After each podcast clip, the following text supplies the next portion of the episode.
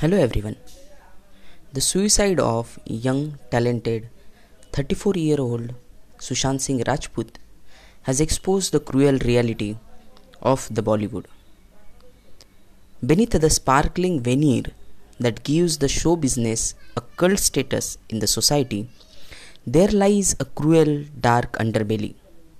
The dark side raises its disgusting head time and again. We have seen it often sending a chill down the spine of the commoners who often aspires to live the life of bestowed upon the stars. That life is fragile, to say at least, and can be gauged from the distressing episode exposing the film industry. Promising actor Sushant Singh Rajput's death brings this raging issue into public conscious yet again.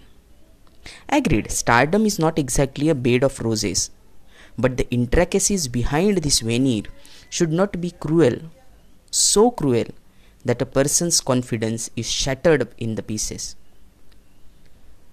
Whether the actor committed suicide or was forced to end his life or was murdered is a matter of thorough probe.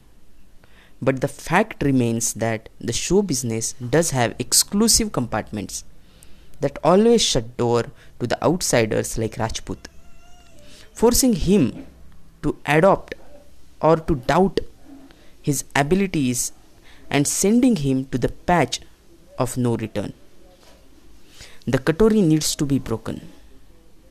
This the group of common taste needs to be exposed.